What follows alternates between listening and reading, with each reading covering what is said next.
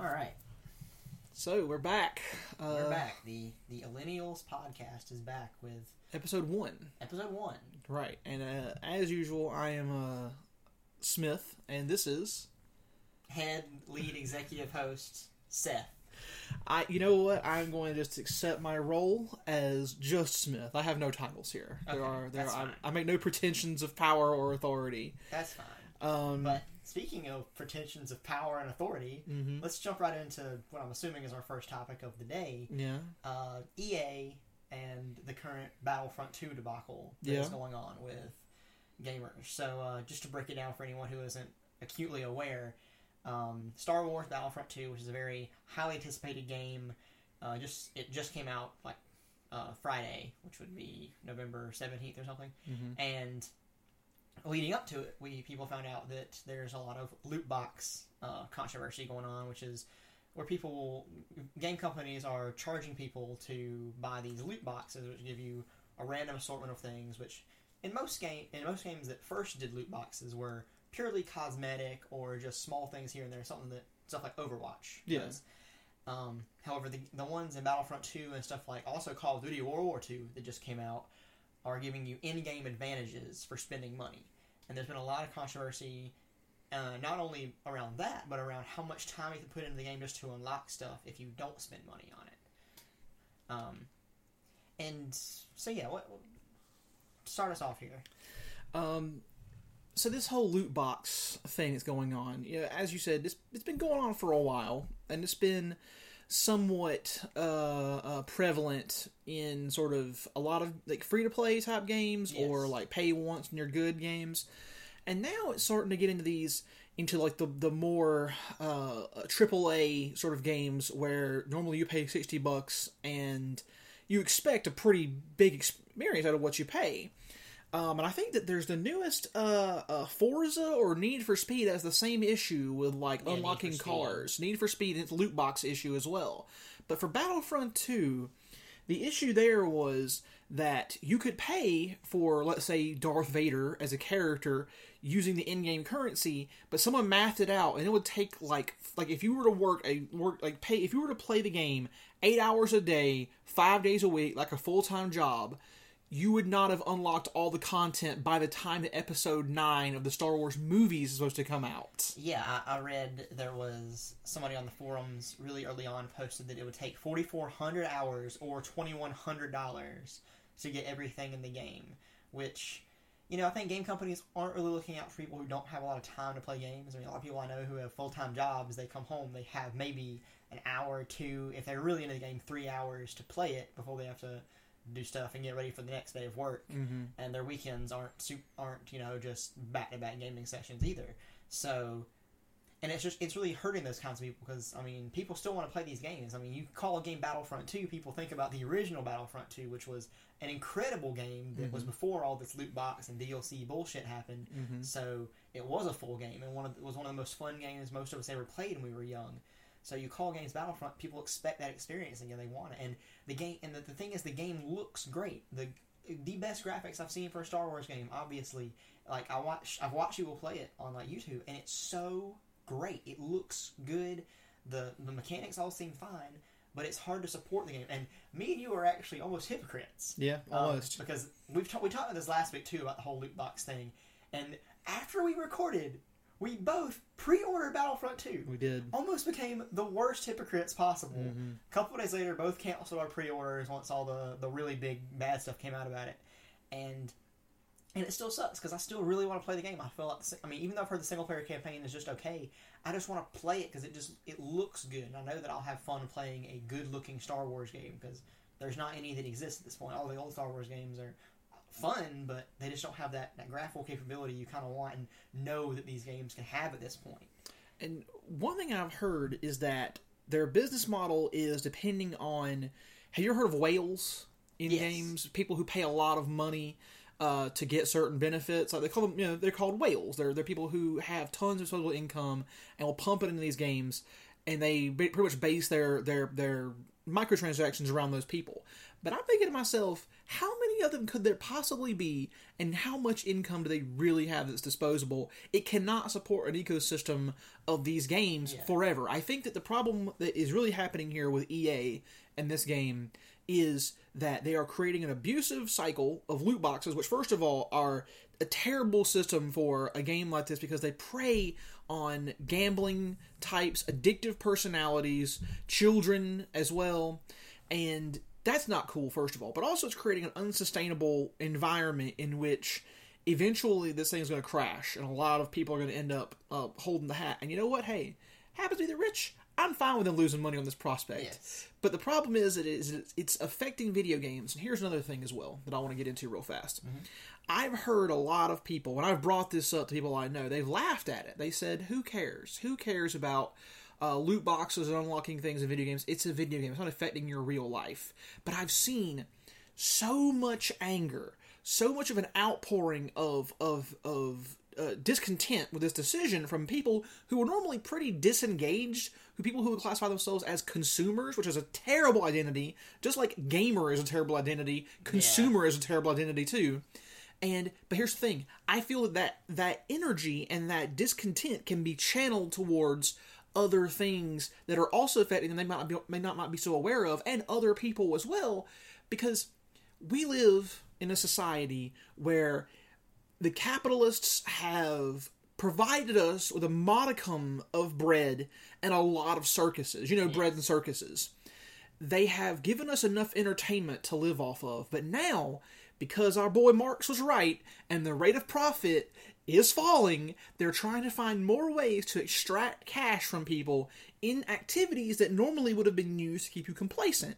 And so, this issue of loot boxes and locking content away behind paywalls and gambling is now starting to wake people up to the fact that hey this is wrong and if you can start getting in there and helping them to see a little bit more they might then see maybe other things are wrong too Yes. why are other things costing me so much money why are they trying to nickel and dime me for everything for my already low paycheck why maybe that's also wrong and it's a great way to i think radicalize people into seeing there are bigger issues beyond this that are affecting other people and themselves, and we can start waking people up and getting them mad at the system. Yeah, because I mean, it it wasn't. It's really not that long ago that you would pay sixty dollars for a video game, fifty or even fifty back in the PlayStation Two days, fifty or sixty dollars for a video game, and that game would be all the entertainment you needed for however long it was and however long multiplayer was going to make you uh, be happy. Because the one thing I always want to ask people, especially if you buy loot boxes for stuff like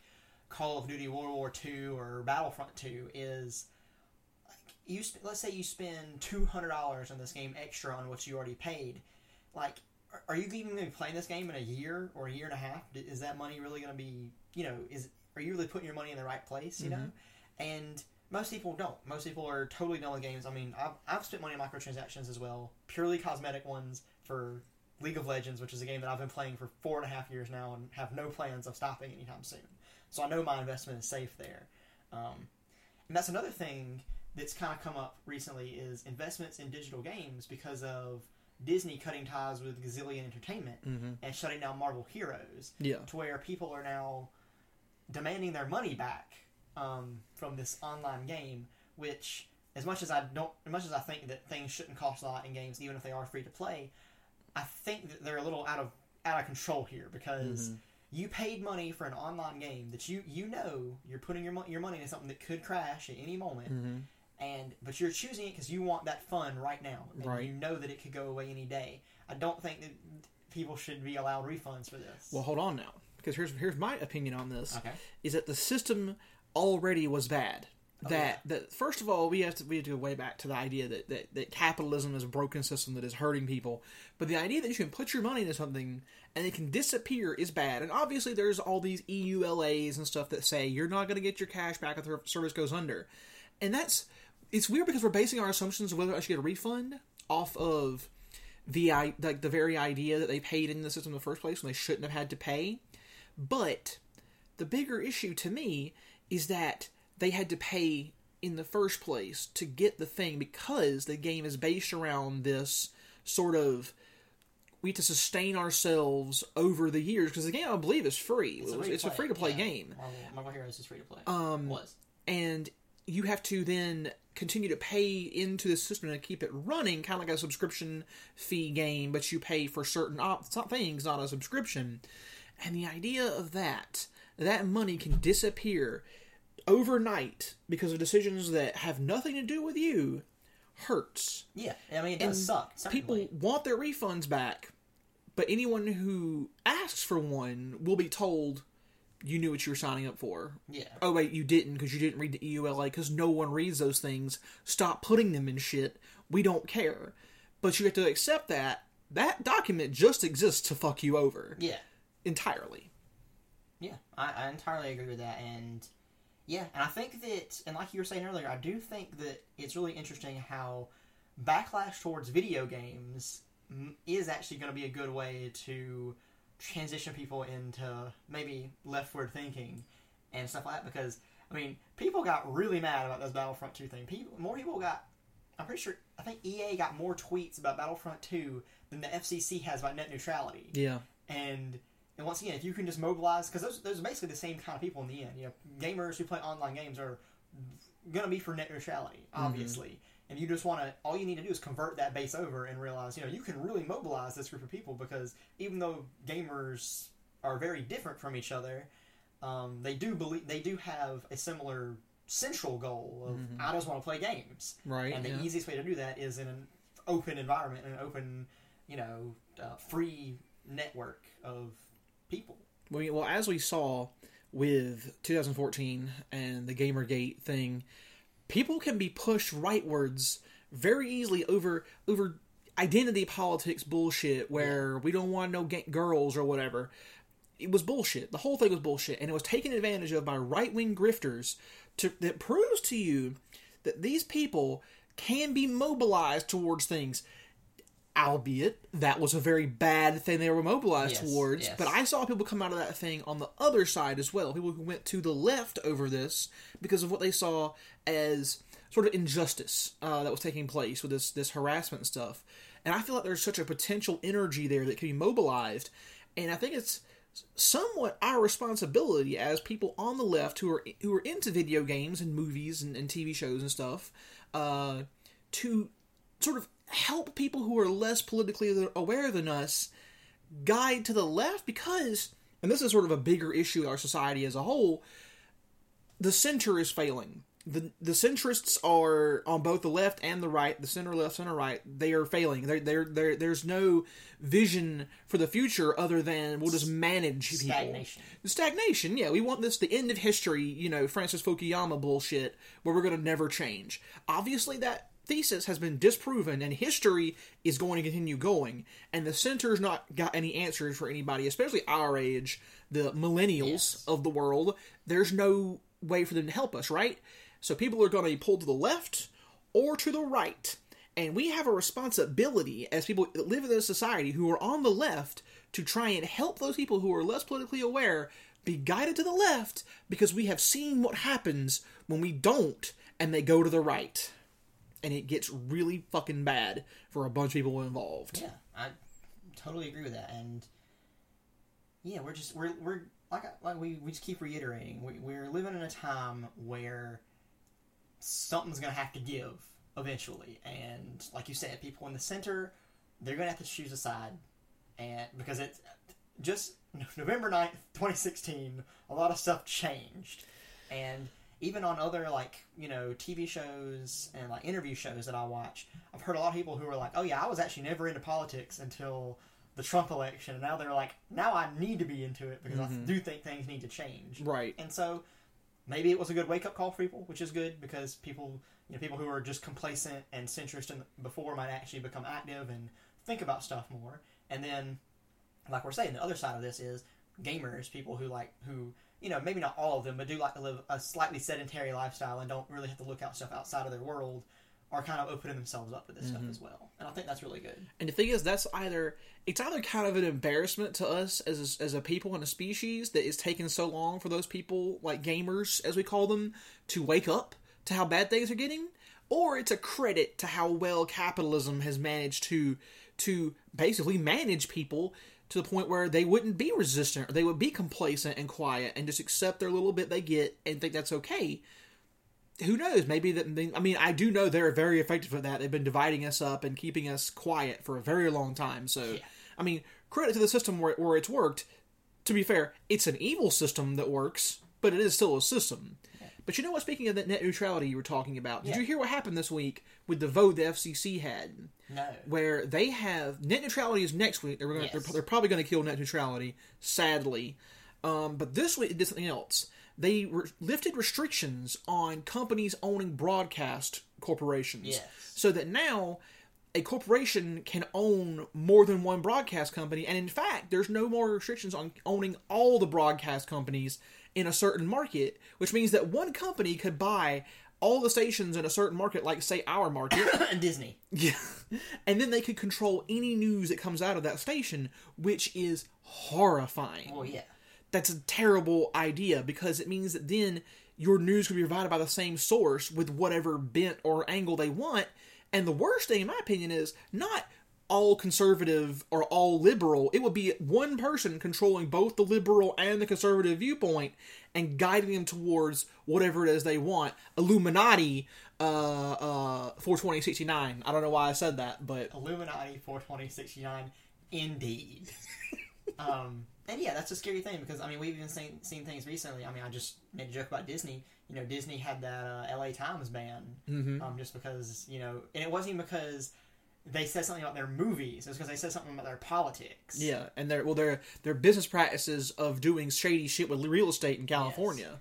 And uh, what's the name of the guy who's in charge of Disney who's going to start in politics soon? Oh fuck! What is that dude's name? Uh, you talk. I'll look for it. Okay, so basically, uh, the CEO, the CFO, whatever he is at Disney, he's a, he's a big wig, rich guy.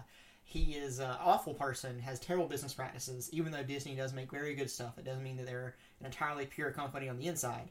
And he is uh, planning to retire, I think, at the end of this year or next year. Bob Iger. is Bob. Iger, Bob yes, yes, Iger. yes. And he wants to transition into being a politician, which Mm-hmm. is, as we've found out, something that maybe people who are billionaires uh, shouldn't do. Um, it doesn't. They don't really know how to represent the interest of the populace, and but they, they have enough money to trick people into voting for them, Mm-hmm. and they have shady tactics, just like what Donald Trump did to become president, and it worked. I mean, it worked very well for him, and you know he's in, he's president now. So I think that we should, as a people, try and stop this as it's happening. We let one big, big, big mistake happen, Mm. and we need to from now on not let. I mean, not that he's the first rich person to ever become a politician. I mean, Right, yeah. Definitely not. But we definitely need to tamper this down and maybe have people who have our interest in mind come into politics because billionaires only represent less than one hundred thousandth of a percent of people. I think it's point zero zero zero nine percent of the U.S. population are billionaires, Yes. and to for that, all you have to do is look at this fucking tax bill they're trying to pass, which is a huge tax break for the people at the top, but would and it would oh here's the thing, it would ease taxes on the middle class for five years, but the corporate tax rate is going to remain in effect permanently. It's the it's to lower their tax rate, make them pay less. And you see that video where that fucking like chud from who runs our finance ministry or whatever he's fucking called, where he he's in that room full of CEOs and he says we're gonna we're gonna lower your taxes. Who's gonna invest more in capital uh, investments here in America? And like five guys raise their hands, and he's like, why aren't you all raising your hands? Because they're fucking being honest. They're not going to invest more money in America. They're going to take that cash you let them keep and give it to themselves. It was a huge moment that just like for for, for a second the veil lifted and we all saw The, the kimono was parted. the kimono was parted and we don't and they don't give a fuck about you. They're going to take that money they give they give you and they're not going to hire more workers or give us more benefits. They're going to put it in their fucking bank accounts over in the fucking Cayman Islands or some shit where we can't get to it. Yeah, I mean, it's just this idea of. I mean, it's almost like Smaug from The Hobbit of hoarding all of this money and doing nothing with it, not putting it back into the economy, not supporting this economy that you have have earned so much from. You're not even supporting it anymore. You're taking capital out and putting nothing back in, and that's a dangerous practice. I mean, the whole point of an economy is to have money circulating. Um, otherwise, you know, there's just these big, these big rich people and all the mm-hmm. poor people at the bottom who have nothing and can't get anywhere because there's not enough jobs, and not enough money circulating for us to take something. Yeah. You know? And that's that's see, in theory, that's how a capitalist economy should work. Is that the rich will be constantly putting their money back into circulation, and it will be flowing, you know, to people to do jobs and make things, and it will continue moving around. But in reality, it doesn't work, and we've known this since the 1930s when the stock market crash happened. It had to be bailed out by the government, and this and there will be a centennial crash coming again. We had it in 2008 when no one got punished again for that for crashing our economy because they exploit the way that it works because they're the idea of the free market is bullshit because a free market abhors competition. It wants a monopoly on everything. It wants one person to run the whole thing, right? And the government has to continually, occasionally, when they do, when they used to, intercede and break up these things and keep it from happening. So that means that the free market isn't free. It's a sham. It's a lie. Yeah. And it always has been since the moment we had to first a- intervene. Just a facade of what they want, what they want you to read in your history books when you're in middle school, and then just accept it as fact forever. Although apparently with this Nazi uprising, maybe everything we learned in middle school we're not taking as fact anymore, which has a negative side as well. Apparently, Yeah. um, but yeah, and they they they just want us to think that everything's okay, think everything's fine. Give give people who are in the middle, give them this, give them that, while taking maybe one or two things away, and make them think they're in control or that the government has their best interest in mind when they really only have their best interest in mind. People at the top, uh, people at the very very top, and even and even internationally, they just they just want to work with other rich people who can just make it, keep everyone keep ten people as rich as possible, and everyone else below them, and Right. Not help everybody out. hmm And the liberal uh, decision for that would be, hey, let's make eleven people the richest people in the world, uh, and we'll add a woman to it, you know, or Yeah. or or a fucking uh, who knows who it'll be. It'll be uh, it'll be uh, uh, Hillary Clinton will become the uh, the eleventh richest person in the world, and we're fine Yeah. with that. You Yeah, just accept that, accept that rule. Now, here's the thing. First of all, before anyone comes at us over this shit, I voted for Hillary Clinton. Yes, so did I. I went to the polls. And first of all, I voted for my boy Bernie in the primary, but I was like, hey, you know what? I'm not going to be one of the Bernie or people. I'm going to vote for Hillary Clinton because I saw what the opposition was at all that shit. It worked on me. Now I'm much, much, much less forgiving of Hillary Clinton and the Democrats as a whole, who I feel have failed us on every conceivable level that there is. They have lost at politics, and they need to be co-opted from within and turned to a better purpose. Yes, this is this is the prequel trilogy. Okay, this is Star Wars prequels. We got to take them over from within Yeah. and become the Sith. I don't care. I don't care if they're the bad guys in the movies. Mm-hmm. They're they're fine. Well, to be fair, the Jedi are also kind of the bad guys. Yeah, they're very very arrogant. Yeah. as we've discovered. the Jedi are the liberal elite of the Democrats. You're fucking right. They live in a literal ivory tower, DC, and they look down at everyone else and they know better than us, and they want to manage the Republic for as long as possible. That's what it is. Yeah, the prequels were very political. They we'll are talk very about, We'll talk, political. about, we'll talk about Star Wars some other day. Yeah, yeah, but I do want to talk about one thing real quick. Yeah. Circle back to a topic we were talking about before, which is again video games. And if you think about this whole loot box incident, it's kind of been prefaced by a different thing which people won't think about as very much. The season pass. Season pass. idea. Because again, a sixty dollar price point is too low for the capitalists to reap enough benefit out of you. But if they raise it up to 70 or 80 or however many dollars, there'd be a huge outcry from people. So instead, they have decided to insidiously take away certain content from the video game. the game. eighty dollar version isn't the game plus; it's the game, and Mm-hmm. the sixty dollar is the game minus. Exactly. They, they, they want to sell it to you as a plus, but it's actually not. And these season passes can be like 20 35 40 dollars in some cases Yes. to give you all this stuff over a certain amount of time. And they've been doing that for years. And that was the controversy with Battlefront One that came out two years ago. Um, it was a big season pass thing because the game th- there was no single player in the game. There were like three or four maps for multiplayer um, for each mode, um, and barely anything for the uh, the assault missions which you're, when you're in uh, a speeder or whatever. And people were very upset because the season pass was like thirty or forty bucks, and that's where you got. I mean, and even with the season pass, that game was still never complete in my opinion. Mm-hmm. Um, you only got a couple more maps and a couple of new heroes and stuff to use, and that was the big outcry then. and then they just didn't learn their lesson and decided to do something even worse with Battlefront 2, Well, which not- has a season pass and loot boxes. It's not they didn't learn their lesson. They did learn their lesson, which is that people will pay for this shit, and they're going to continue to do it until we eventually say no, like me and you did. when We canceled our pre-orders. We need people, and as sad as it is to say that they need to get radicalized over video games, they need to get radicalized over video games. Again, I hate that it has to be this way, but there are very few problems that are going to get through to the kind of person that is affected by this primarily. Well, don't forget, I mean, we won. EA suspended microtransactions in Battlefront 2 Temporarily. for for a for a period. T- until they While until they they, decide. fine tune the reward system, Well, remember that fucking thing that we found out where they lowered the costs of the things and, but they the also lowered the rewards. exactly. They fuck with you on two levels. Have you heard about the the arcade mode? Mm-mm. You heard of this? No. Um, you know Boogie on YouTube, right? I've heard of him. Yeah. Yeah, the the bigger dude who does the Oh yeah, he's the angry guy. Yeah. Um, so he was streaming on Twitch. and He's playing arcade mode, which is actually a single player mode you can play that isn't part of the campaign, and you can get you know credits from it and stuff. Mm-hmm. And he played it for he played like three or four rounds, and he was, he was having a lot of fun. And then after one round, he found he looked at the bottom and said that there's a four hour wait period until you can earn credits again. So you can keep playing arcade mode, but you don't earn credits anymore from playing it. So they've literally the single player version of the game where you can get credits. They Mhm. lock you out from being able to get credits for a long time because they know that people can just farm credits that way. Wow.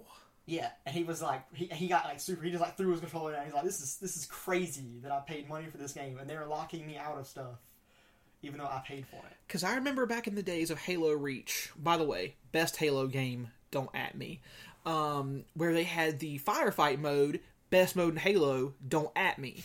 Where you could earn credits to buy things. This, they didn't even have microtransactions in Reach. It was all you had to grind to get like cosmetic upgrades for your Spartan, right?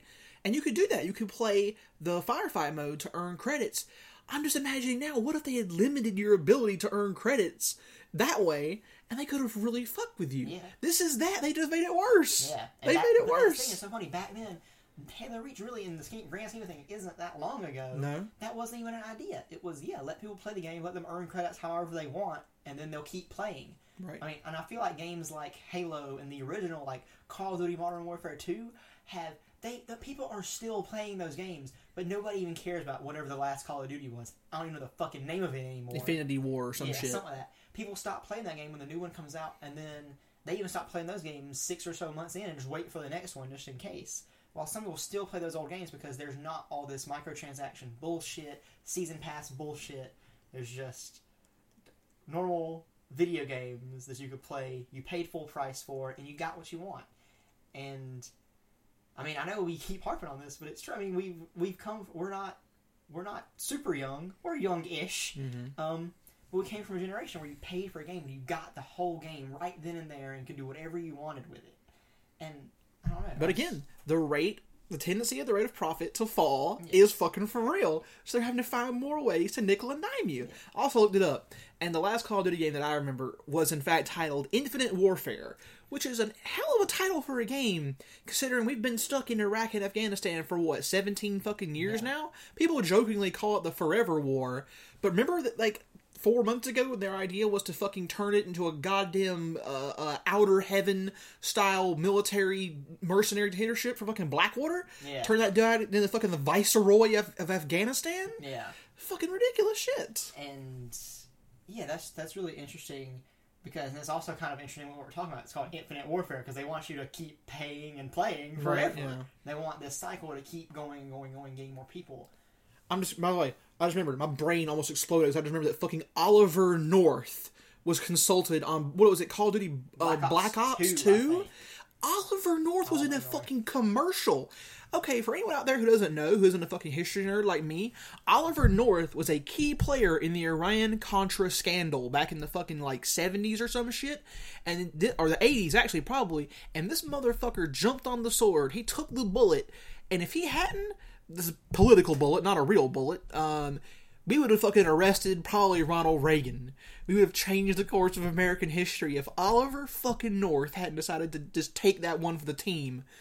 He's a war criminal. He should take it to the fucking Hague. Fuck Oliver North. Agreed. hundred percent agreed. Um, But uh I did have another topic I wanted to talk about real quick.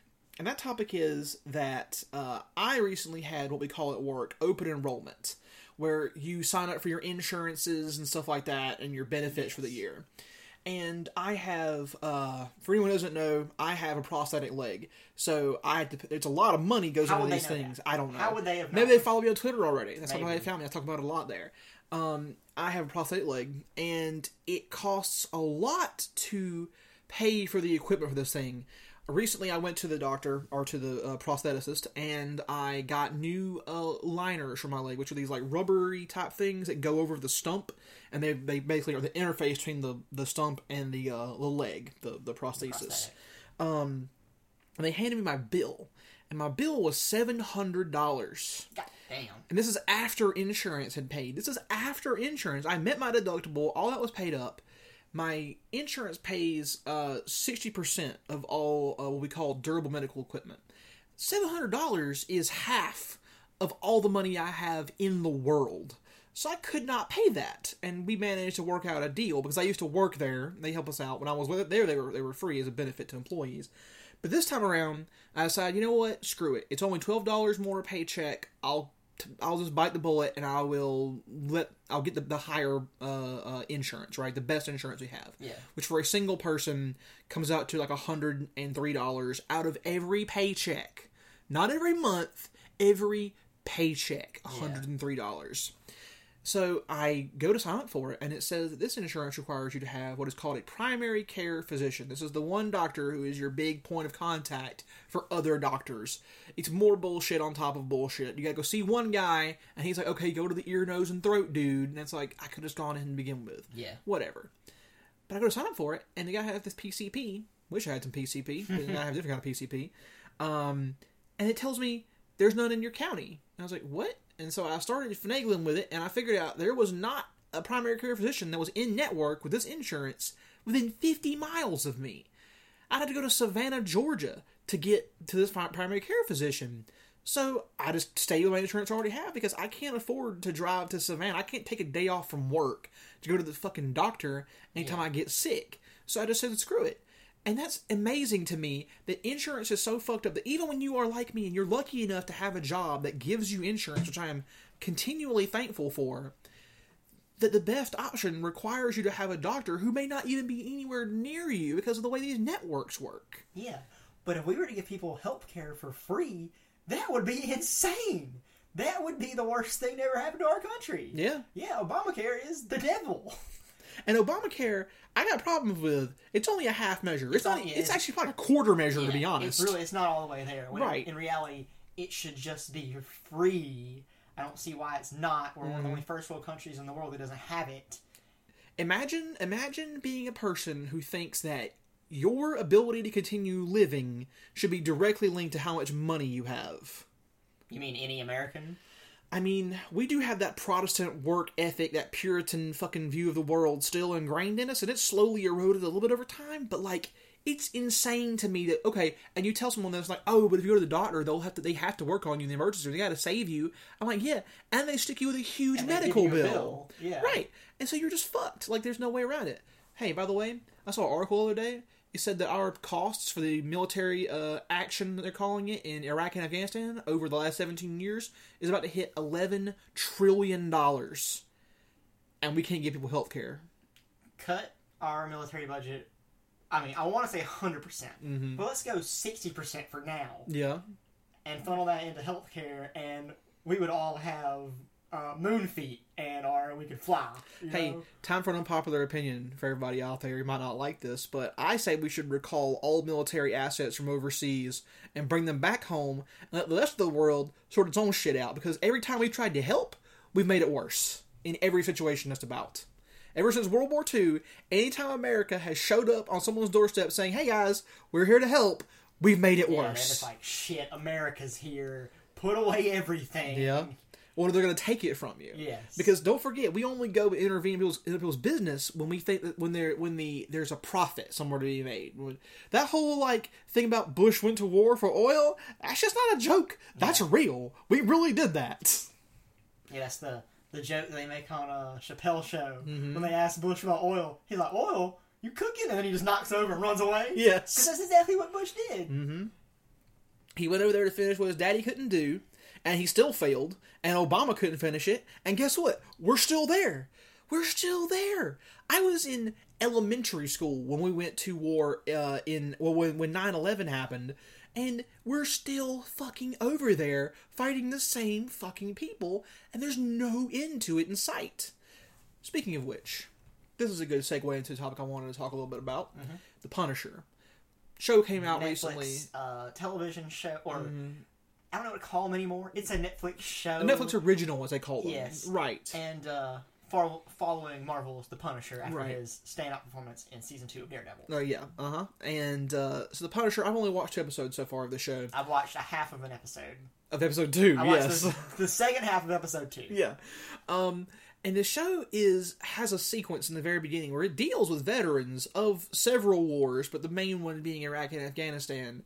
And it just goes to show you that we are sending people over there who are generally from the, the lower end of the socioeconomic sp- uh, spectrum, uh, poor people, sign up for the military because, hey, it's a good way to get money and a good way to maybe raise yourself up out of the lifestyle that your parents lived in, which is probably poverty. And that's the offer they make you. And people buy it and they believe it, and I totally understand it. But then they come back and they're fucked up because they had to go over there and do bad shit, probably kill people.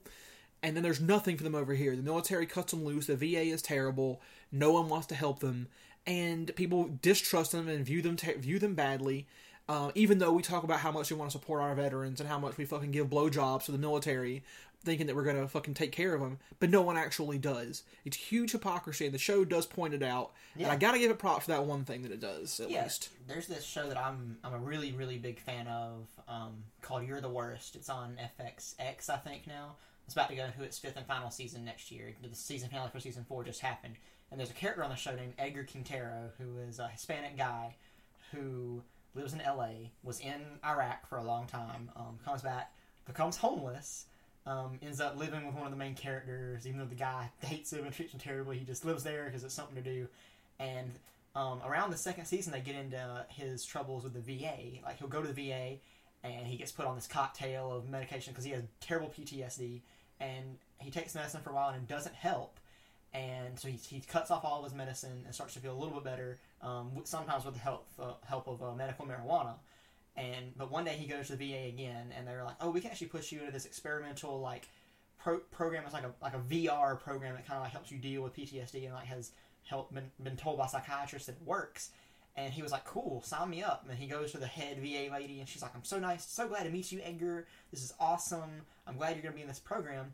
And she's like, um, so what is your current cocktail you know what are you currently taking he's like oh i cut off on my medicine three months ago because it wasn't helping and then she's like oh well then there's nothing we can do for you and tells him to go and he just like he just picks up a chair and just throws it against the wall and gets really mad and she just she just like pushes a button on her desk and gets security to take him away because that's that's all he is to her he's you know oh so nice to meet you and as soon as he's not doing what they tell him to do get out the door we don't need you anymore Mhm. and that's when he officially turns to medical marijuana for his um for his problems and it just goes to show that I mean they just don't care about you. You go fight for them. You know, he, Edgar, his family, his family of immigrants who came to America, he decides to fight for this country that isn't even his homeland technically, and they're always like, "Oh, now you're an American. You're a real American now, and we're going to protect you forever." And they don't. They just Right. leave you out to dry, and there's there's nothing you can do about it. You can't fight them, and it's it's terrible. Mhm. It's very disgusting to see these people who will say all these things about how they care about the veterans and how they want to help them. And by the way, I know I talked about how we should take all our military assets away from the world and bring them back home, and I still stand by that. We should not even have veterans, not because I don't like the military. Here's the thing I stand by the troops. I do not stand by the officers, the generals, the command structure that has decided to send them into these fucking shitty places to kill people and steal shit on our behalf. They should not have to do that. No one should be asked to do that. It should be shut down. But I support people who made the decision to go over there voluntarily and involuntarily in the past when they were drafted, also an illegal thing that our Constitution should be against. I support those people because they didn't really have a choice. If your life is shitty, you're going to look for any kind of way to fix it. And the military offers you that solution, but then when you actually get into it and you do your time and you come back, they don't help you. And you know what? Fuck them for that. Because those people deserve to be helped because they went over there and they did they did things that no one should be asked to do for us and we come back and we do nothing for them. And I feel like in a better society that would hopefully not have soldiers in war, but if they still did to have have them, we would try and help them as much as we could and protect them from the after effects of what we asked them to do. Yeah, and another thing that I, this is kind of on the same subject is um, military recruiters are insidious in a way because when I was in high school, um, I took this test called the ASVAB. I'm pretty sure everyone has to take it.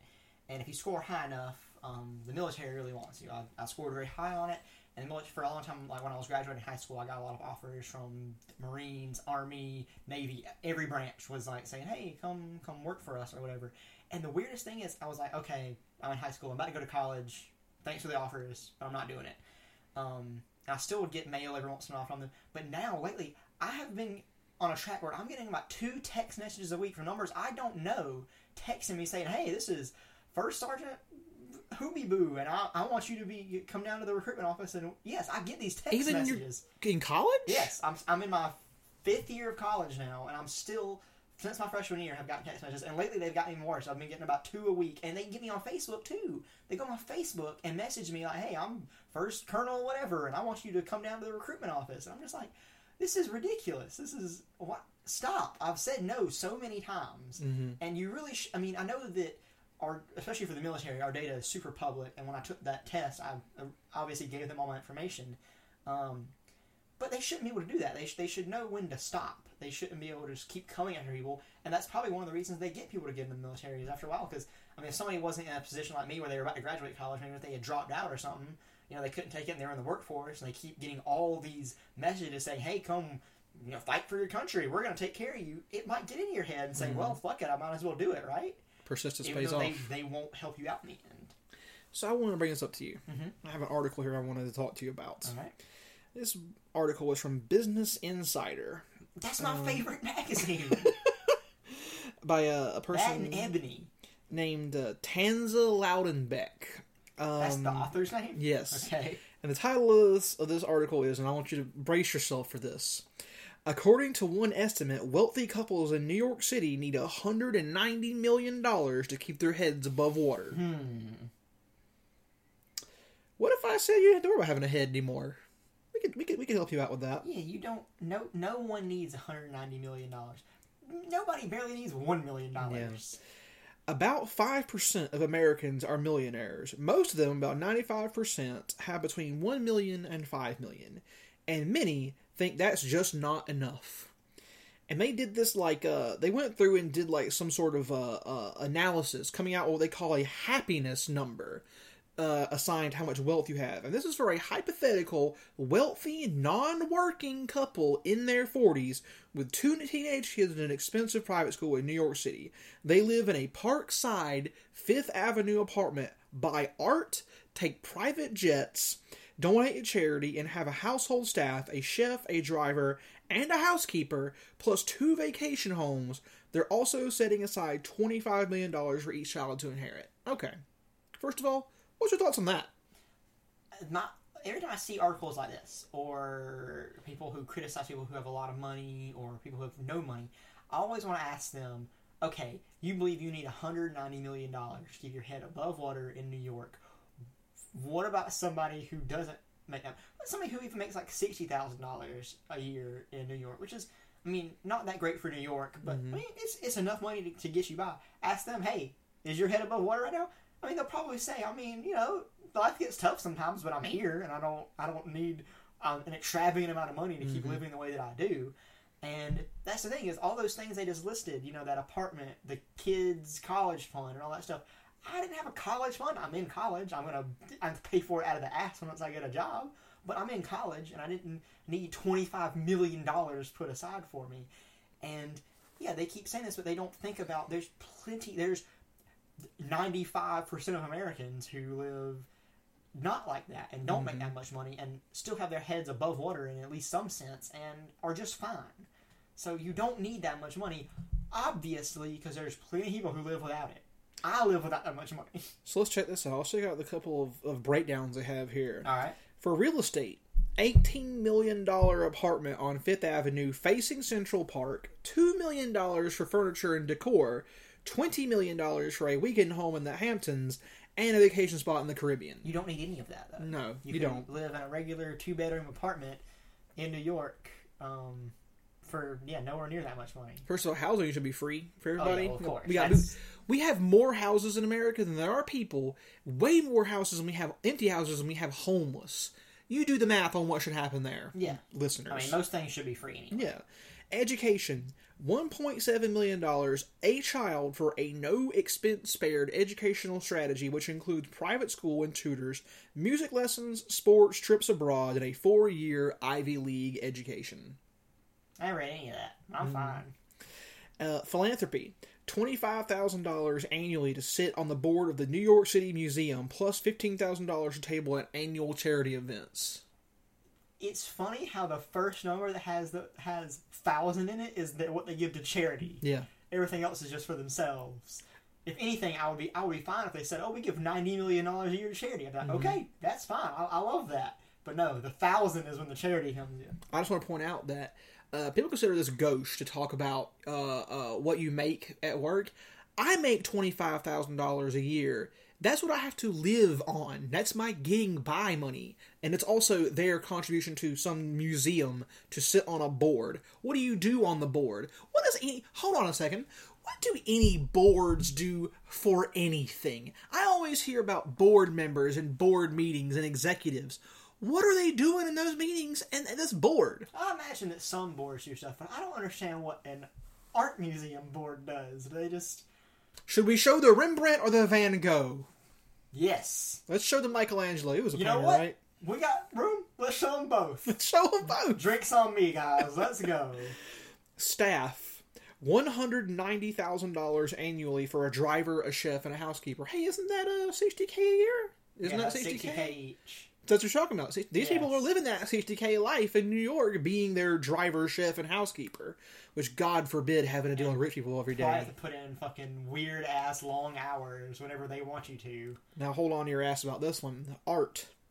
20 million to a 100 million apiece in a 7 or 8 piece collection or about 1 million annually. Yes, and these people they they call art an investment, which in I mean, of course, it is. A lot of art does appreciate, but there's also going to be a point where it's not, and somebody's just going to be on one day. Whenever the one percent loses, we're just going to burn all those stupid paintings because they're not worth shit anymore. Let me see. What I have here in art is I have a I have a a, a poster of the uh, uh, with the Empire Strikes Back Which, movie. by the way, uh, that poster of The Empire Strikes Back is better than anything I've ever seen from Van Gogh or any of those guys. It Mm-hmm. looks fucking rad, and it costs you like 20, 15 bucks. yeah.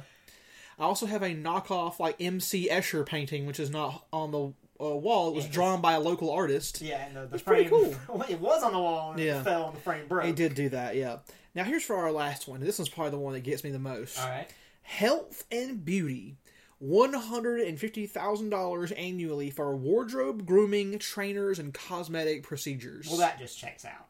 I mean, I mean, the picture of the person they have at the top of this article is like the most plastic-looking person ever.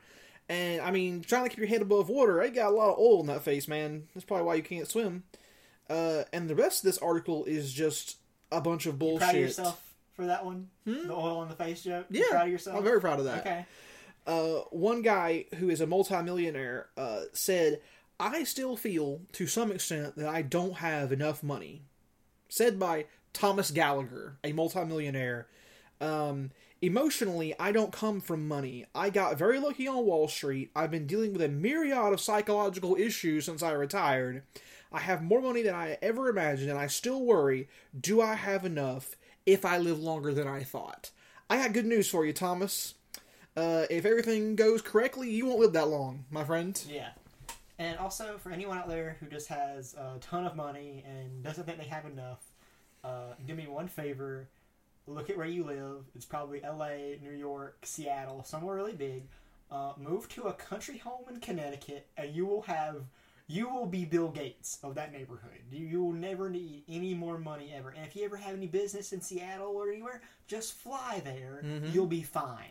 How about you move down here to Georgia, where uh, people subsist on below the poverty line amounts of Yeah, money to get by? fifteen thousand dollars a year here, and live. in our town that has no industry whatsoever and Yeah. is dying slowly. Like a population of four to five thousand people. To bring us back around to video games again, Yes. it's been our sort of our overarching topic. Yes.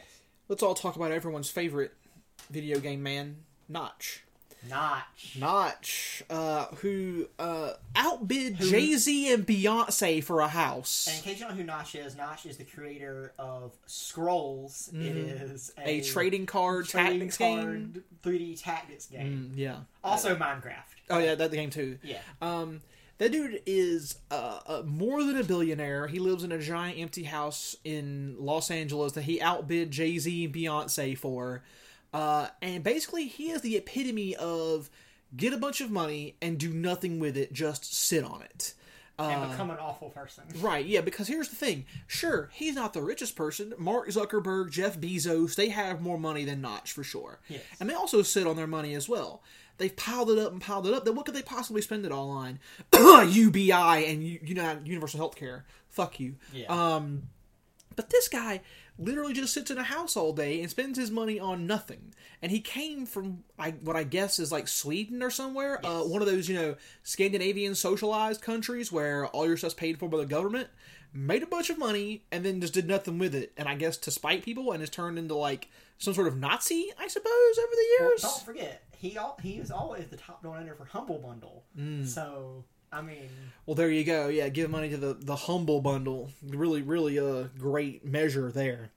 But yeah, so we have people like this in our, I mean, in our community as well, uh, who don't do anything with the money they have. They just sit on it, and it's not benefiting anyone to take that cash that you have and not put it back in the system. And again, this is us talking in terms of how the world currently is and how it works. We are not endorsing the way things are oh hell no. it should be very different and in our ideal society you wouldn't be able to pile up money like this and keep it forever and you also wouldn't have to listen to a guy in a suit tell you you got to put loot boxes in your video game to hit a certain price point or lock away certain content behind a fucking season pass these would be decisions that are made by the workers in the shop who vote on these things democratically because here's what scares people most about socialism. People think socialism and communism are like this totalitarian society thing where we're gonna own your toothbrush or some shit. We've all we've all heard the we're gonna own your toothbrush. By the way,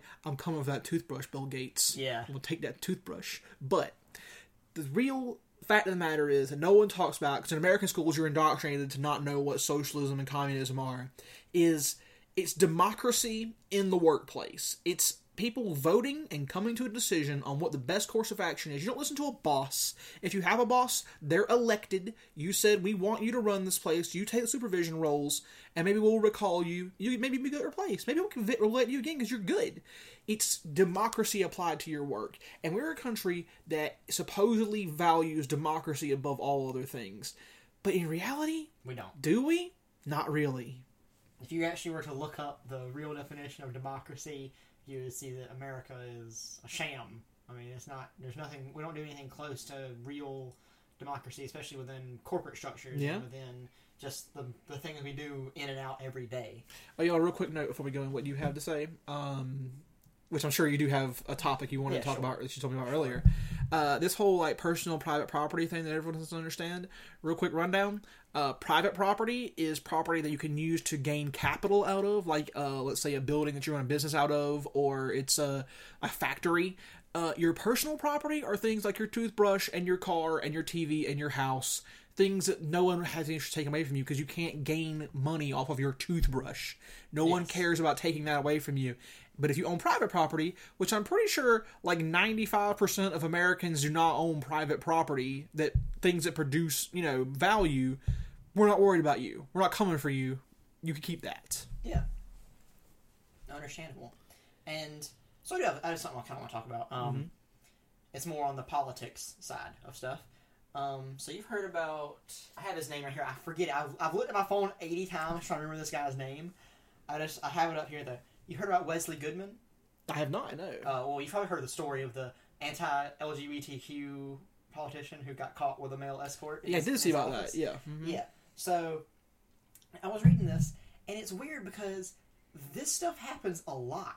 It's very common for an anti like staunchly anti-LGBT person who doesn't necessarily have to be. You you can still be a Republican conservative asshole and not be anti-LGBT, but who is this way, and then you find that they are an LGBT, or at least somewhere on the spectrum of sexuality that leads them to where you know they're gay or something else, even though they're staunchly against it. And I'm starting to wonder, like, what do you what do you think is the root cause of stuff like this? I mean, it's easy for me. It's grift. It's grifting. It's there is a huge community of people in America, bigger than we want to admit, and I think that the, the election of Donald Trump proved this for a lot of people, of folks who are vehemently anti-LGBT for religious or, or, or personal reasons, who knows, and people, and you see this all over. You see these people who will come out and say things against whatever minority they belong to in order to grift these people out of money. Like you can see it with uh um I was thinking my, my big example for me, because I'm a disabled person, would be uh, Oscar Pistorius, who is, you know, we call, I call him the Blade Runner, the guy who runs the two blades from South Africa, killed a woman, got away with it. Millionaire, by the way, who always talks about how he's, you know, one of those libertarian types to pull myself up on bootstraps. And the simple fact is, it's a grift. You can be a person of a minority and realize that people hate your minority, and you can then be the anti minority of your subgroup and make money off of those people who can then point to you and say, see, even they agree with us. Yeah, Easy way to make money. Milo you Yiannopoulos. Get power, yes. Um, so I was, but I was reading this article, and I was reading it posted on the r slash news subreddit, and one of the top comments that got, I'm not, you don't know much about Reddit, but Not much. if you have like a really good comment, people really like it. They can give you Reddit Gold, which is kind of like a, a premium version of Reddit that isn't really that much different, but it's just kind of a cool way to, hey, I like your comment a lot. Here's gold. So on this this um, I just forgot his name again, um, Wesley Goodman Mhm. article. Somebody posted a pretty cool comment that I think maybe kind of sums up you're you're you're you could definitely have an, a, a, an interesting idea, but here's their idea. Um, so it says that if you're attracted to men, but you were taught that it was wrong, then it's easier to believe everyone has homosexual thoughts, but openly gay people just have really poor discipline. It's an easier truth to accept than I'm gay, which is an abomination. Mm-hmm. Um, so it makes you much angrier at gay people because they ha- they make you question your faith to your scripture, and you've devoted your life to oppressing your urges, and these people show no respect for your commitment. A heterosexual religious person has no reason to feel resentment to gay people.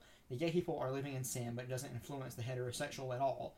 They just don't understand the attraction. This makes me question. This, this makes them question the sexuality of most homophobes because there really isn't that, that much a gay person can do to upset you unless you're attracted to them which is also i mean it's kind of more of maybe not he's a political savvy guy who's like oh i know what i can do to get votes maybe i mean it could just be his puritanical upbringing of him being like you know He's repressing yes, his sexuality. i'm not gay everyone has gay thoughts gay Mhm. people are just bad at being people Right. you know and so that's why he maybe he tries to hide it and maybe and that's something that i think is it's something that isn't quite i mean it is left, you know, to be accept LGBT people and all this. Um, and it's very, it's kind of where liberals are really lying right now. And just basic liberals, like centrist liberals, are very, oh, we're, we're cool with gay people. That's our thing. You know, they don't, they're not really into the economic side of it all, which could really improve society.